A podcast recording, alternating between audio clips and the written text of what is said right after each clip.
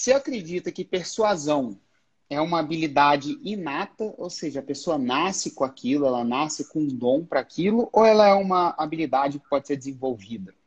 Eu acredito que tem pessoas que já nascem persuasivas. Do mesmo jeito que tem pessoas que já nascem musicais. Do mesmo jeito que algumas pessoas já nascem mais atléticas, né? Elas têm uma noção corporal maior.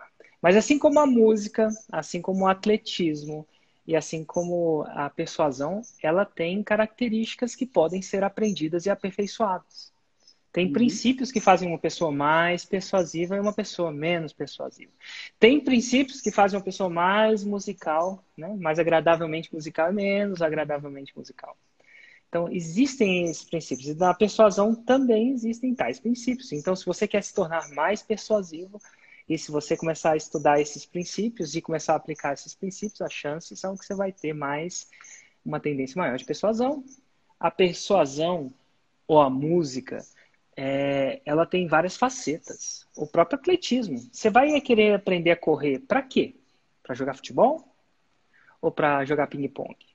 Ping-pong talvez não seja mais ideal aprender a correr. Então, primeiro, Hugo, primeira coisa que eu acho que é necessário definir na, na persuasão é qual será o objetivo da persuasão.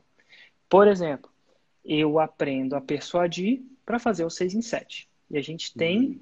é, e a gente tem o 6 em 7 como um motivo central de tudo que eu publico. É a minha Roma. Todas as estradas levam a Roma. E por que, que isso é importante? O 6 em 7 é um esporte diferente. Ele quer dizer 100 mil reais em 7 dias. Então, um esporte de uma geração de caixa relativamente alta. Eu sei que 100 mil reais para muita gente é muito, para muita gente é pouco. Mas é uma, é uma persuasão real, relativamente alta num curto espaço de tempo. Sete dias, às vezes um dia. Então, uhum. o que, que acontece? Do mesmo jeito que um esporte, por exemplo, vamos dizer assim, um sprinter, né? Um, como é que chama sprinter em português? Um, um corredor velocista, de tiro, é. um velocista, aquele que corre 100 metros rasos.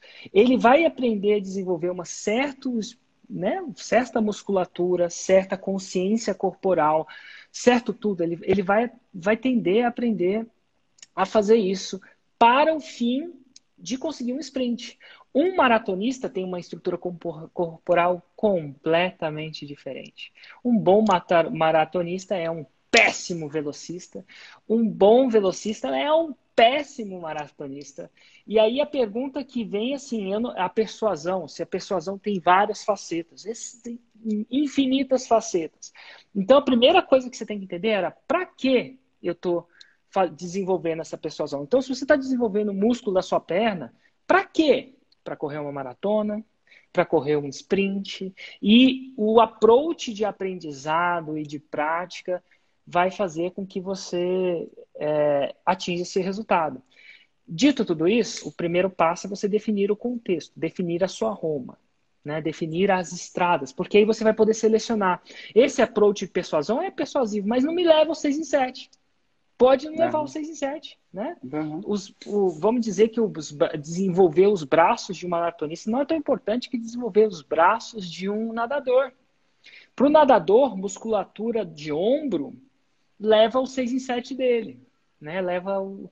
Mas para um corredor, não, provavelmente não. Tendo nada de corrida, mas vou chutar que não. Então, uhum. a definição da Roma é o mais importante nesse processo. Uma coisa é fato. Eu acho que persuasão, assim como qualquer esporte, não dá para você só ler um livro, só fazer um não. curso e achar que você agora você entende exatamente como é que funciona aquele curso, você está sendo persuasivo. Ou hum. fazer o 6 em 7. Você não, definitivamente é. tem que entrar em campo e aplicar. É, você é. aprende a teoria, aplica a teoria. Né? Engraçado, né? Boa parte da nossa vida adulta, pelo menos da minha e da sua, eu posso te falar. A gente passou na escola. E na escola, até definitivamente até o final do segundo grau, que foram o quê? Oito anos mais três, doze anos? Onze, né? Oito mais três. E posso 11. falar para você, pelo menos para quatro anos da minha faculdade, foram extremamente teóricos. Sim. E é, e é interessante esse, essa parada do meio educacional, né? A gente passou 12 anos, quiçá 16 anos, dependendo como você conta, pensando só na teoria. E a gente comete o erro de achar que esse tipo de coisa é, que a, estudar a teoria é o suficiente. Entender a teoria, pegar algumas sacadas, não é o suficiente. É uma parte do quebra-cabeça, mas Exato. não é o suficiente. Assim como o esporte, natação, dirigir não é um esporte, mas é uma parada motora, a prática é, é, um, é, é muito importante. É, sem teoria completamente você demora muito, que você erra muito, né? Com a teoria você aprende atalhos que evitam erros e te dão mais velocidade.